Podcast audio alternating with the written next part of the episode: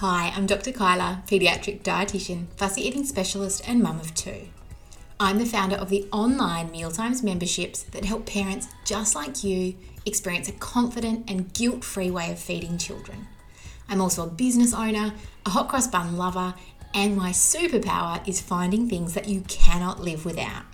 In this podcast, I'm talking about feeding your family, along with a random selection of topics that tickle my fancy. Welcome to Mealtimes with Dr. Kyla.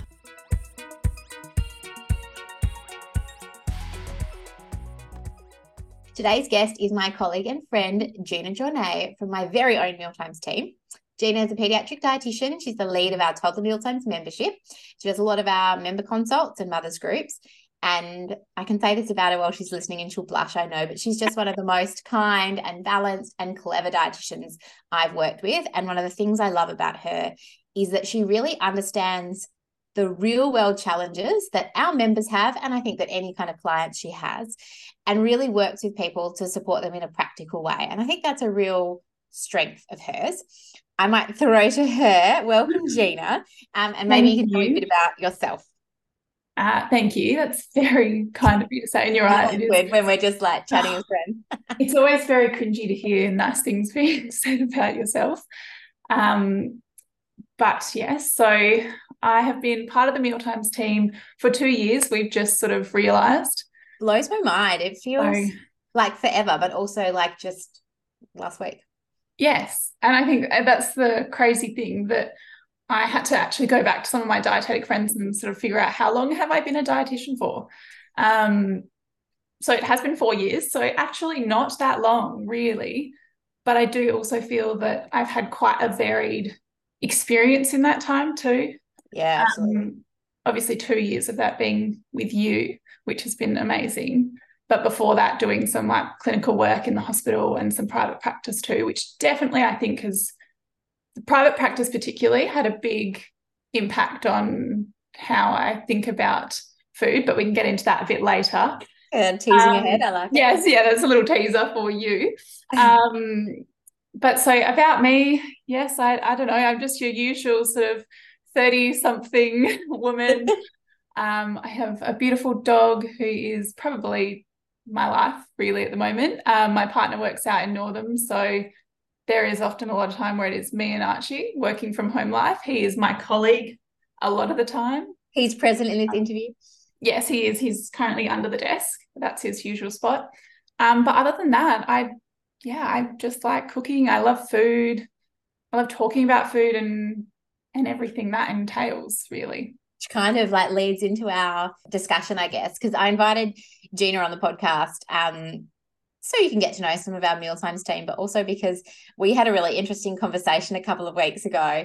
Um, and we were talking about the things that we used to believe about food, you know, particularly as students or as kind of early career um, dietitians. And then it got so juicy that I was like, stop, we cannot talk about this in real life. We must talk about it in the podcast. So I've made Gina come on and, um, you know, share all her interesting personal examples and my own personal examples. So I haven't actually let you tell me, you've alluded that there's some interesting kind of um, facts to come. So I'm quite ready to hear them. And I guess for context for anybody listening, we were kind of talking about how much our views about food and bodies in particular have changed in the last five years or so, I would say, which kind of coincides for you as to when you kind of graduated. And for me, I think like early career, I was always reasonably balanced in the advice that I gave people. But when I think about some of the things that I believed personally about food or the things that I applied to myself, um, I think have changed so considerably, which hopefully is a reflection of what we're seeing in society now that there's this kind of appreciation for the negative impact of diet culture and how much potential damage is caught, you know, is done by associating fear and guilt and shame with food, with body size. You know, this is something I talk about now a lot, but it's only a fairly recent development for me that I feel like really able to talk about some of these things. And then it's super interesting to look back on what we used to think and what we used to believe. So maybe if you're new here, I'll throw to Gina and just rope her in for the definition. Give me a kind of how would what would diet culture, how would you describe diet culture? Okay, so the, the Butterfly Foundation describes diet culture as a set of ever changing myths about food and bodies that promote the idea that someone's body weight reflects their health and that foods can be simplistically categorized into good and bad. It really focuses on thinness while masking this fear of being fat. Um, so essentially, it's it really underpins a lot of what we think about food and bodies in our society, and it's wrong. We we we know that now. I think we're so, still learning though the yes. depth of it, right? Like there are still things that surprise me when I hear other people speak about, you know, food or bodies, Absolutely. You know, my family, my friendship group, just the general public, but also kind of the, the initial thoughts that crop up to me for me sometimes are a throwback to like what we've all learned in the last 30, 40 years, yeah. you know, and it's we're starting to see, I think, the change. Um, and I think it's really interesting for us because a lot of students in particular are drawn to study things like nutrition and dietetics mm. through maybe a maybe a kind of misplaced obsession with food and health, like that real kind of hyper focus um, around like food and nutrients and what that means. Mm. And I think for both of us, like we used to think in ways that make us cringe quite considerably. So cringy, terrible. So cringy. and I thought it'd be really interesting to reflect back on some of the things that we used to believe, uh, the things that we used to do, and maybe how much we've changed since then.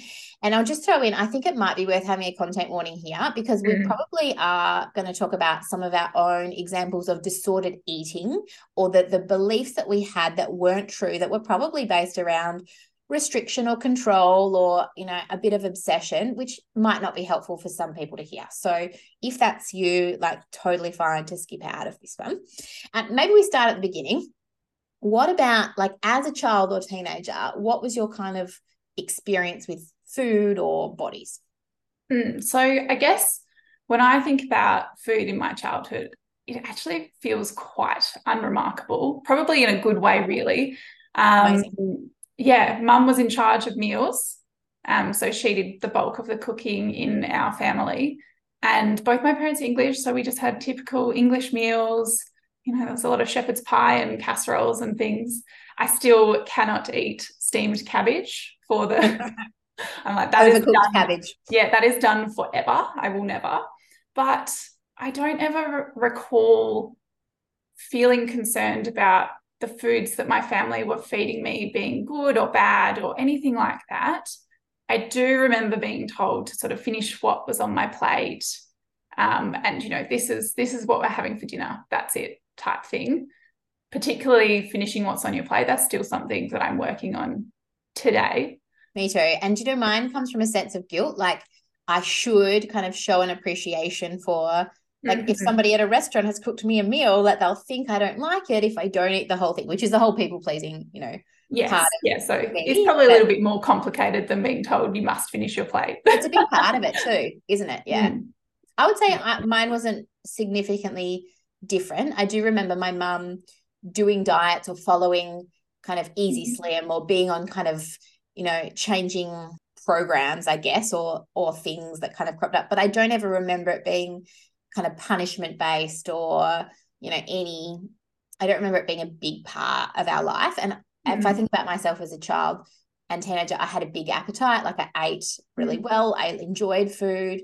But I do remember a period of time at high school where I would I was trying to like record a like what I ate in a way in an attempt to eat less. And I had this picture. I remember this picture of a like a thigh gap, essentially, like a lady whose legs did not touch, which is wild because that is not my body shape and never will be my body shape, mm. regardless of my actual weight. But I was like, okay, if I can just eat less, like that's where I'm heading. And I remember like the actual scrapbook. It was like an old primary school scrapbook that I had like recorded these things. But that was kind of the extent as to I think half the time I would start these things and be like, oh, this is too hard. Like, stuff it. I'll be fine. But that's my only real kind of red flag. What age do you think you were? I reckon it would have been about 15 or 16. Yeah, it's such an interesting age, isn't it? Yeah. And there's so many, you know, things going on with your body mm. at that point and with peer pressure and social things. And yeah. yeah. But I think we were quite lucky. Like, if I think about my teenagehood, like I wasn't particularly cool. I tried to have cool clothes, but they were like long board shorts and surfy tops. You know, they weren't like boob tube dresses and, you know, like tiny little skimpy things. And I think I wonder if that would have made it harder if I was trying to fit into particular kind of shaped things. Yeah, um, definitely. I definitely do not want to be a teenager in um, this kind of era. All right.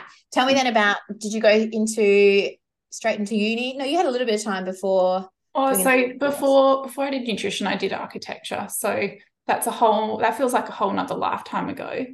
Um, but so yes, coming out of that, I decided no, I needed to do something different.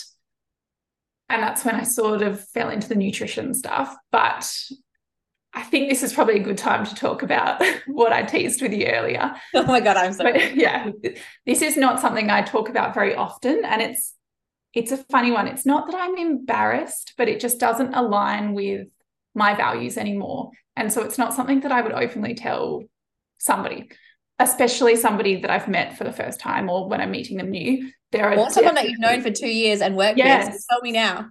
Literally. So th- I was just going to say there are definitely lots of people in my life that would not know this about me. So about 10 years ago, I entered a pageant.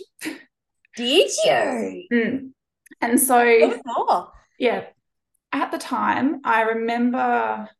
I remember there being some girls that I'd been to high school with that had done it the year before and they'd done quite well and you know there were prizes and i don't know free things and it looked very glamorous. It yeah. looked amazing. So i thought you know what? Well if they can do it why can't i do it? Um, what i didn't realize is that actually this was going to be my real introduction into like um, diet culture and body comparison. Yeah wow. these kind of ideas that i'd somehow been fairly unaffected by in my childhood. Like you said, there's always little things, but it hadn't been a big part of my life. And this period of time I spent, oh, it was probably five or six months with this cohort of women, some of which I'm still really good friends with today. So you, know, you make good friendships in those like yes, yeah. But it was the first time in my life that I actually felt I felt different and I felt bigger and like this is also coming from someone I want to acknowledge. Like I am in a fairly slim body. Yeah. Like, you know, so when I was in this competition, I felt uncomfortable. I would compare myself to these other women. And I, for the first time in my life, I was like, I I am too big to be here. There's something wrong with me. Um, How much time are you group. spending with these people? It was quite a lot because we there'd be events on every few weeks. Yeah. But we'd also there were there were nice things about it. Like we did a lot of boxing. That was part of the thing. It was sponsored by a boxing club. Um, I think it was like five or ten dollars for a boxing class. So that was so cheap. And I loved it. The boxing was amazing. What I didn't love was that we would go out for coffee after boxing on a Saturday morning and someone would be saying how fat she thought she was. Yeah. And you know, those it was just so up front, people was would comment comment so openly on their own body that really shocked me.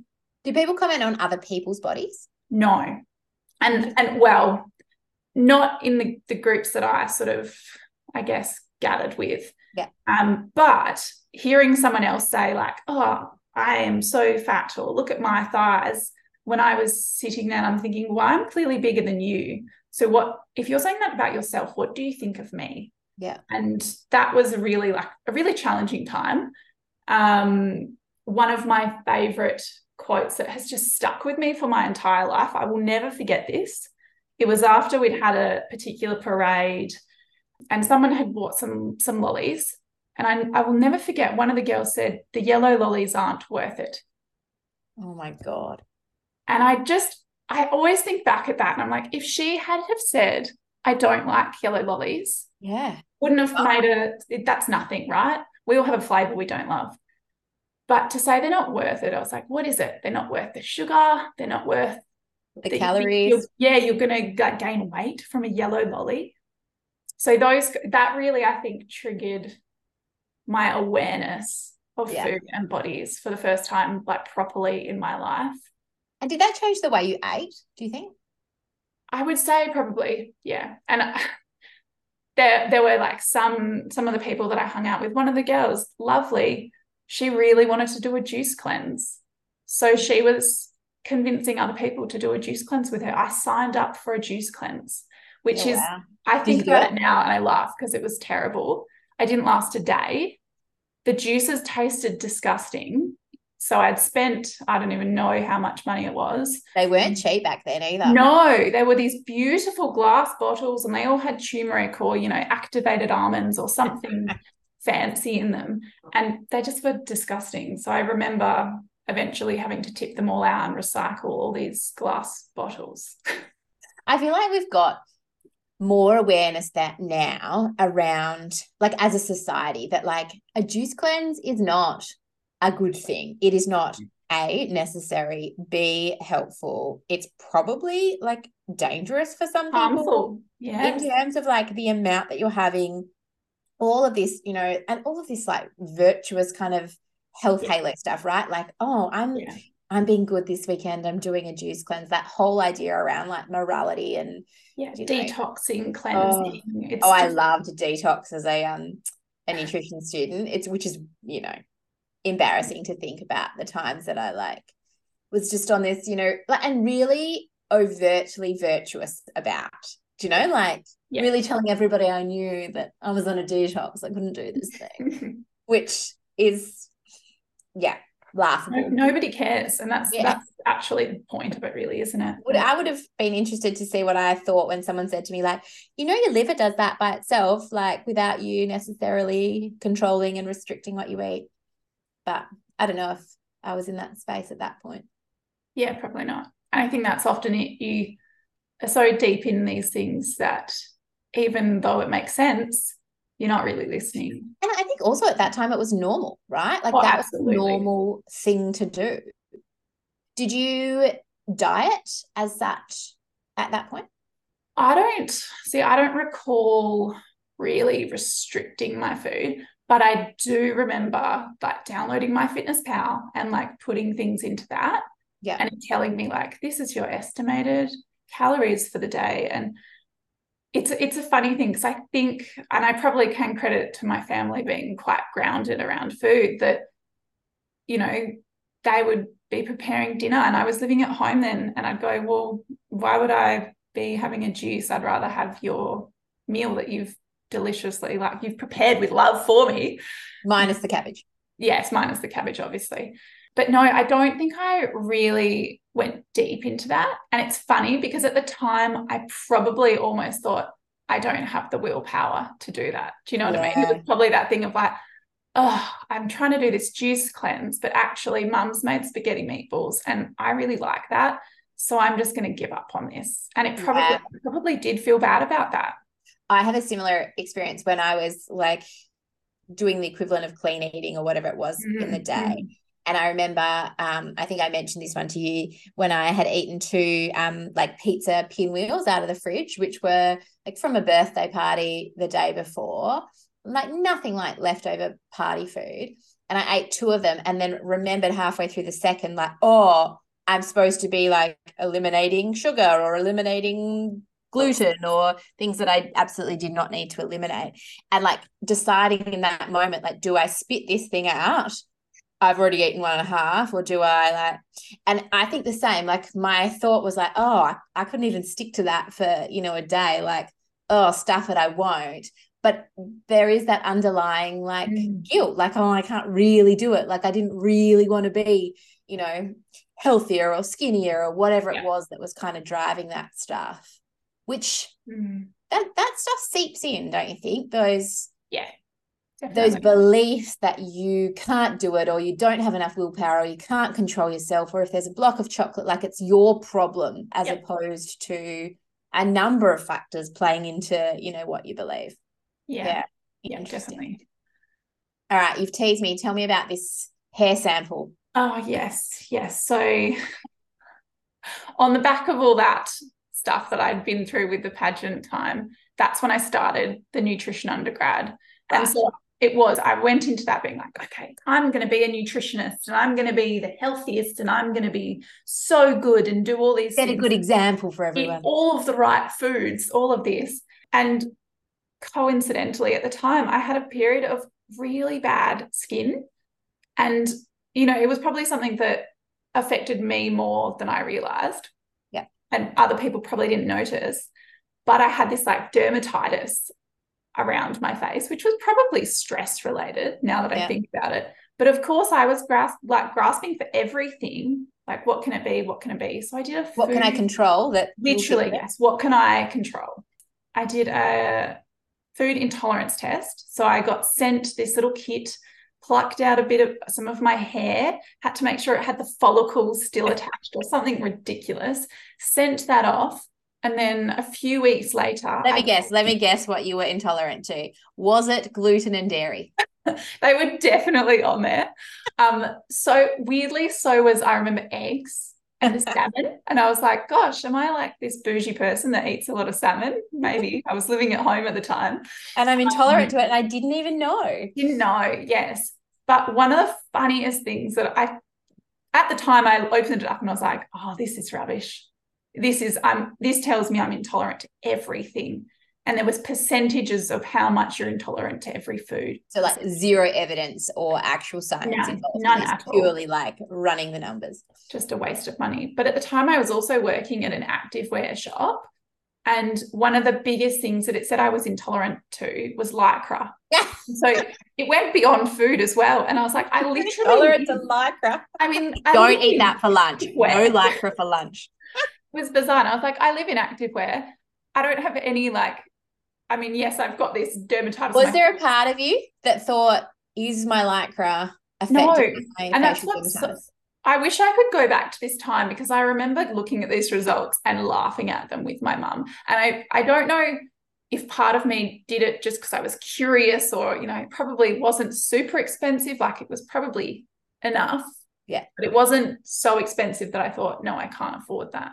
But it was, I went into this little like deep time of thinking, okay, well, I'll do some raw treats and I'll make bliss balls and protein shakes and things like that that just I just didn't enjoy. Yeah, um, isn't that interesting? I remember a strong time of like being quite obsessive about vegetables, mm. but like not preparing them in a way that I enjoyed and like really having to think about like how can I get this thing down mm. for like the health benefit. And that now that I look back, I'm like, life is way too short, my friend, to not enjoy the things you're doing on the daily. Like yeah. I, I remember kind of making smoothies, but like which you'll know as I'm now like a little opposed to smoothies. We were just trying out some new toddler mealtime smoothies, and I was like pleasantly surprised yesterday when I actually really liked one of them. Um, but I remember making one, but not too much fruit because I didn't want too much sugar, so I had to kind of mm. up the veggies. But then it was really hard to drink, so I'd have to like yeah and i just think what a waste of mental energy like that is just oh so unnecessary yeah. and i think interestingly our degree was probably a bit ahead of its time in some ways in that they really tried to beat out of you in a way this kind of holier than thou approach to food i feel mm. like that was there was a lot of kind of grounding i came out of my degree like really aware that it wasn't this kind of moral high ground necessarily. But I think we probably weren't up to speed at that point with kind of this perception of bodies that there are yeah. a variety of bodies and we're not all aiming for everyone to be this kind of slim you know particular body shape and i think that's coming more so now and that's i think a big societal trend too right mm-hmm. like i do remember and this is like this is really embarrassing and cringy because i do not identify with this at all anymore. And I thought actually I was trying to be cool at the time. I don't know if this outdates you, but at high school, I remember um, we had like a Forever Friends journal. And so it was this journal you had to fill in about, so you would have it and then you would give it to all of your friends or lots of people at school and they would fill in a section about themselves. And so they would like talk about like what your name is and what your pets mm-hmm. are and you have to put a little photo in and then yeah i do remember say you would say like what you want to be when you grow up. And I would write, because I always knew I wanted to be a dietitian, but I would write, I want to make the world skinny. And I'm like, now that I think about that, that was purely to be cool. Like, I actually don't know that I believed that, but I thought that was like a, that was like, you know, I always felt the pressure writing these things because you'd read someone else's Mm. page and be like, oh, like that's so well put together. I can't think of anything to write about myself. And so I used to put that in people's journals. And now that I think about it, I'm like, wow, that was so inappropriate and so like unhelpful and damaging and like that. But that was like of our Yeah. time. I, it, yeah. Yeah. I think when you think about what we thought was normal back then, uh, the easiest example is to like go back and watch a movie from the early 2000s. And you now there are certain movies that I would have said that I loved when I was younger. And I, I look at them, I'm like, I don't know if I can actually watch that. Or The watching biggest that. loser, as an Yeah. example. Like we watched Yeah. that as a family. Like Oh, we watched people weighing themselves and you know like being flogged by these personal Mm. trainers and having this restrictive diet as like national entertainment like that's that would not fly now like we have come yes. a reasonable way but that i mean that only finished less than 10 years ago Yeah. It's actually wild, isn't it? it is blows my mind all right anything else as a student dietitian that kind of you remember what did you eat do you remember what you used to take for lunch and things Not really. I think I used to buy lunch a fair bit at uni because I did I did move out of home during the undergrad as well. And so then I definitely had some like oh, some dodgy tech um cookbooks that probably were rather unhelpful, probably low sugar, probably low carb, all of Yeah. those things. Um with I the had the CSIRO um, Oh. diet cookbook, and I remember so there was a huge focus on protein and like low carb. And I remember making a sandwich.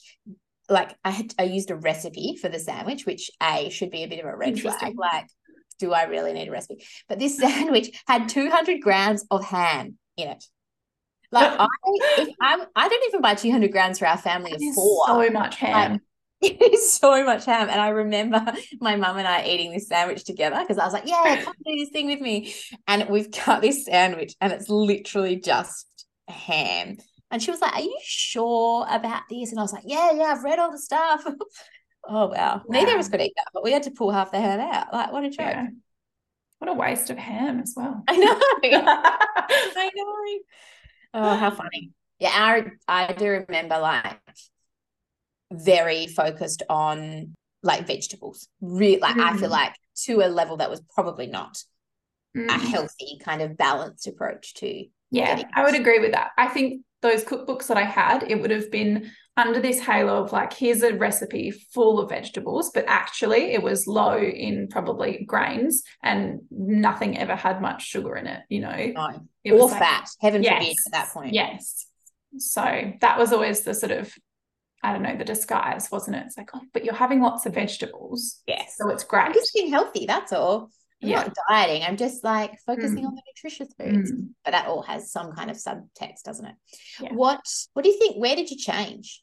So I think, I mean, along the way, obviously, some of these experiences, I was thinking this just doesn't seem right, and things kind of, I don't know, came up along the way. I do remember at some point in our degree being shown that poodle science video, which, oh, have you not seen that? I don't know if I I'll have. have, we'll have to share it. Um, Put it in the show notes. Put it in the show notes. There you go.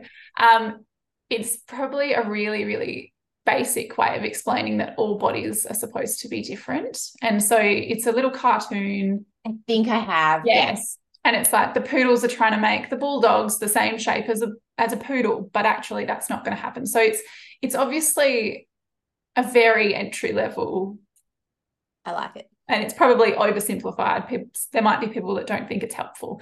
Um, but I remember seeing that and thinking, yeah, that's that's really interesting. And being a dog person, obviously, I you I latched identified onto that. I was like, yes, there's no way my Labrador is going to be the size of a Chihuahua. Yeah. absolutely not. Um, And he shouldn't eat like a chihuahua either. no, definitely not. Exactly. And so I think there were little things along the way, but probably it wasn't until really I was practicing as a dietitian. I was being referred, particularly this is in a private practice. Um, I was in a medical center pretty much bulk billing patients or they had a very small gap fee. And I was referred, oh, most of my patients came in for weight loss.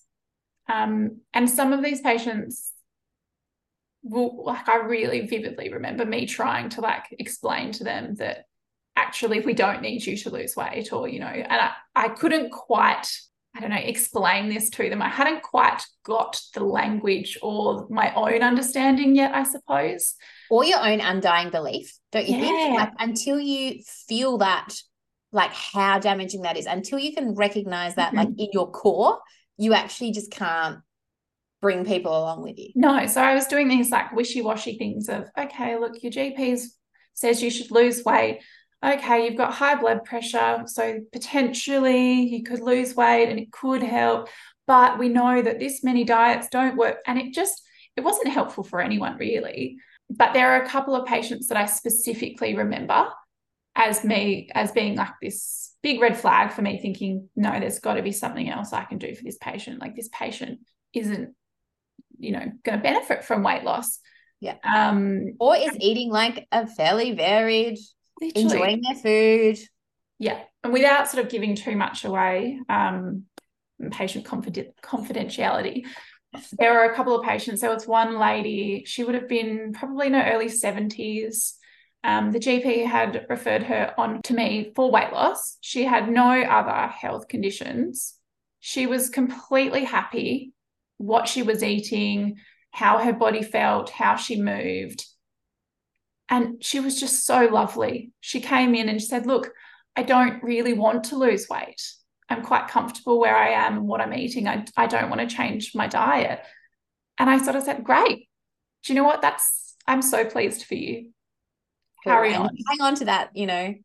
And it was so, it was so refreshing because at the same time, you know, I was seeing patients with malnutrition in the hospitals that I'm trying to like beg and plead these elderly people to eat more because they've got no, no fat reserves on them yeah. essentially. So i was seeing this sort of funny i don't know both sides of of that.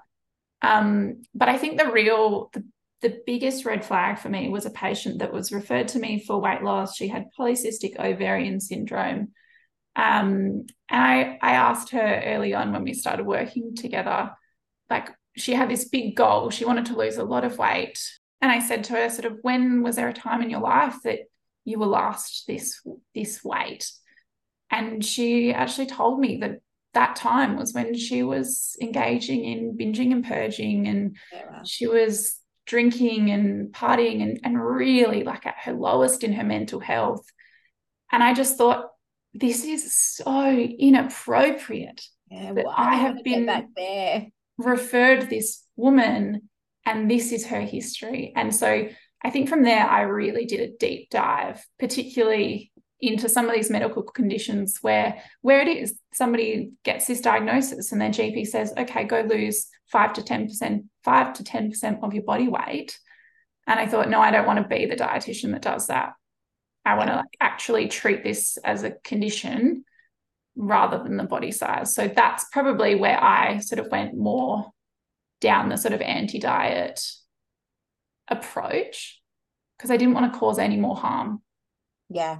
And I think it's tricky because a lot of those referrals come from this idea that, like, the obesity epidemic is getting mm. worse. There's a thing that, like, there is a blanket, you know, this body size, anything above a BMI of 25 is not okay and actually like that's being disproven quite considerably now that mm-hmm. actually that's not appropriate like we know that bmi is not an appropriate measure i remember doing bmi like my own bmi in a nutrition lab like at uni and you know being 26 or something on the so i was you know categorized mm. as overweight and like that stayed i remember exactly wow. where i was i remember like having to declare that to the class and oh. this like really you know, uh, judgment assigned to something when I was like, I feel quite happy in my body. Like that's probably one of the lowest weights I've been in my life, but it still was. Mm. Yeah, it's it's crazy. You, didn't fit in the box. Yeah. Yeah. Yeah. And whose box? Like make your mm, own box. Literally. Imaginary box. yeah. And what are you still seeing commonly in people around you, do you think? Like that doesn't kind of seem problematic, but kind of raises red flags for you? I think I've probably been quite selective on the people that I hang out with more. So I think my inner circle, I'm seeing less and less of it. And we yes. have more conversations about how things have changed and why and we don't necessarily, yes, why we don't talk about other people's bodies and, you know, yeah. why actually our appearance isn't the most important part of us. Same. But I think in general, there are things like I still get like, I don't know, a bit, a bit of an irk when I see on ick, I should say, when I see things like, oh, here's a healthier carrot cake recipe, or um, yeah, this guilt free. Oh yes, all of those things, and like that's something that I know that I was a part of when I first started nutrition. We talked about that off camera when when I had a blog. I you know did that, and now I can look back and say, actually, no, there's no such thing as you know, well, there shouldn't be such thing as a guilt-free cookie because yeah. all food should be guilt-free. Yes, exactly. All cookies are cookies. And yeah. if I'm going to make cake, I'd rather make actual delicious cake than something that doesn't satisfy me. So that's something I think, particularly within the that dietetics community, that. I see a lot. And I think that's something that still like still takes a lot of mm. retraining your brain. Like I will find myself at times finding it hard to trust myself when like I do feel like more of that particular thing. There mm-hmm. is still a part of me that's like, oh no, that's enough. Yeah. Whereas I do fully believe now that if I have something delicious and I eat it until I feel satisfied, I can actually stop when I want to. Yeah. And I that doesn't have to be a predetermined amount. It doesn't have to. And I feel so much more satisfied by food now mm-hmm. as compared to say 10 years ago when I would be like, just a small bowl of that, or no, I won't have the, you know, topping that goes with this thing, or I'll, you know, not eat all of it. And yes. that, like, I think I was lucky to come out fairly unscathed from some of those things mm-hmm. to now a point when I actually can trust my body and myself and I can exercise for enjoyment, not for you know, working off calories. Yeah. And I think I definitely cringe when I hear that in kind of exercise classes still like, oh, yes. you'll burn this many calories. So yes. Um, is that really why we're here doing these things? Like, no, no. Yeah. But I think definitely the like, the thought process. I know I've had some people in my life, they'll come over and they'll sort of see, oh, you've got so much chocolate in your house, or so many, you've got a thing of cookies just sitting on the bench there. Don't you eat them all? And it's actually knowing that I can have them anytime. Yeah. And I can eat all of them if I actually feel yes. like that. And maybe yeah. at sometimes in the month I might feel like that. Yes. But also like then at other times I won't. And all of that stuff, like I think our bodies are so incredible at like balancing that stuff out. And that yeah. like I I feel like watching my kids do that is another fuel for me. Mm. That like actually we're born with these skills and yeah. it's this idea of diet culture or societal beliefs that actually take that away from us rather than kind of encouraging it. Would you like if you think about our Toddler Mealtimes members, I feel like they're in the starting point of this real yeah. kind of lifelong relationship with trusting your own body and your child's body. And that like can take a lot of work to get your head around. Definitely. I, I think it even starts earlier than that. It starts sure. in Baby Mealtimes. You know, we see it in the mothers groups or the parents groups for the intro to solids that Nat and I run. Like often it'll come up the sort of how much should I feed my baby?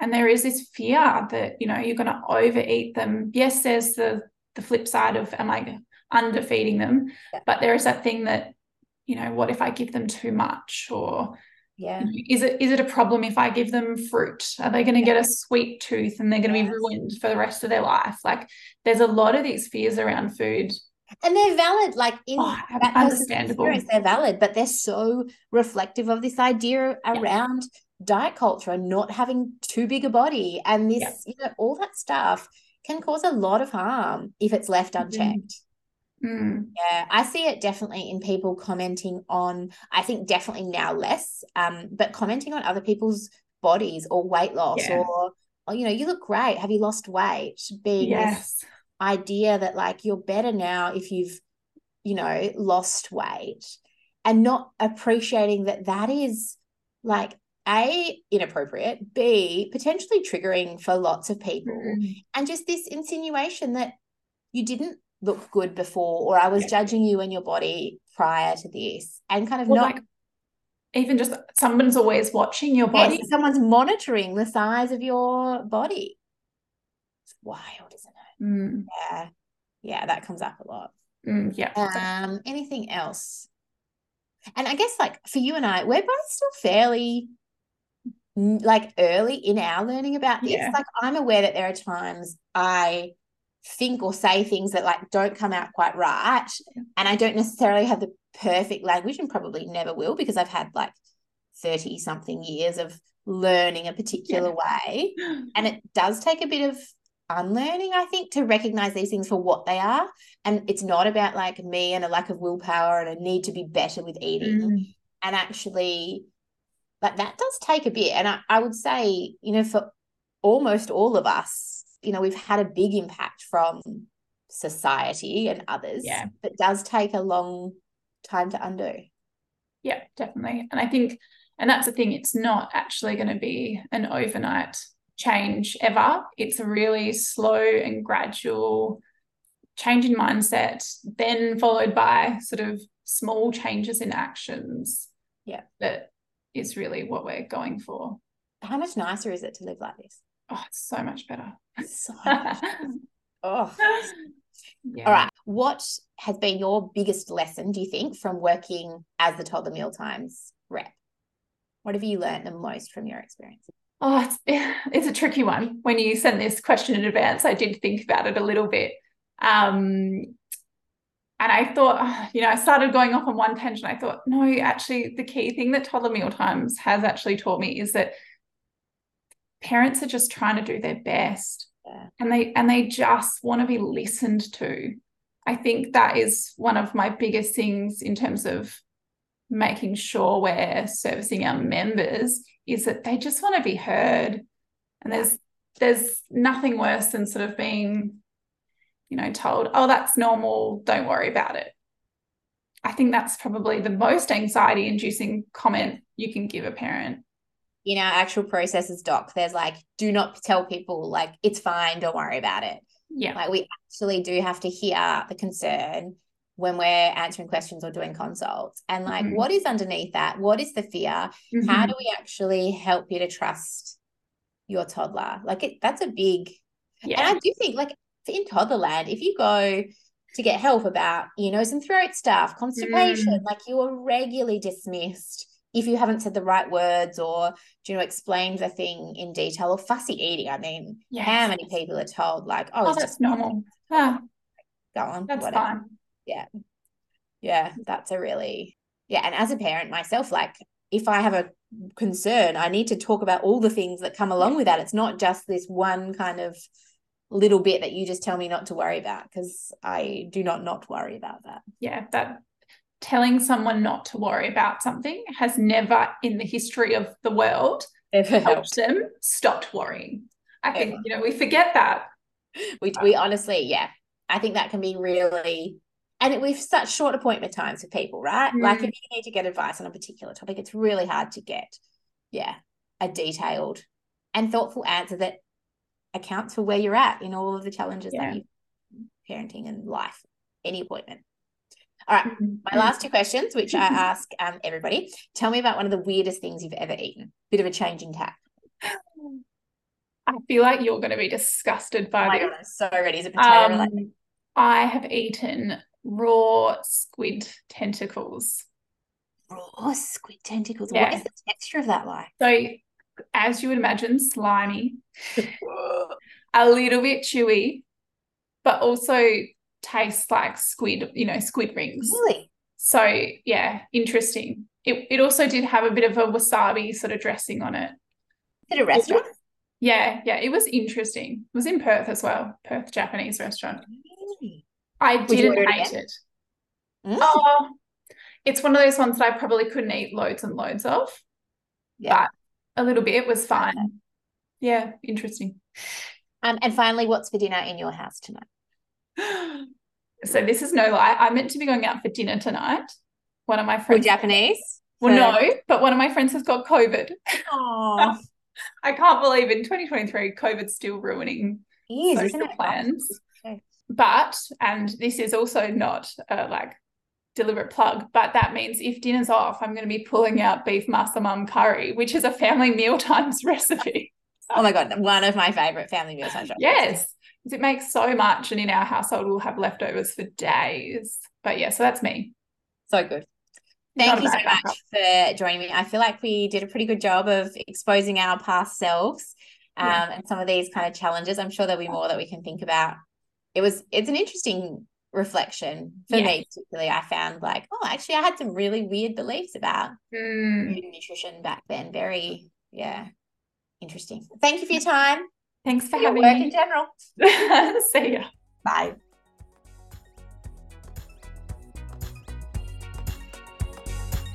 A huge thanks for tuning in and listening to my podcast. This is all brand new for me, so I'd love to hear your feedback. Give me a review or send me a DM. I'd love to hear your thoughts. And above all, I'd really love you to hit that subscribe button to keep listening. Thanks.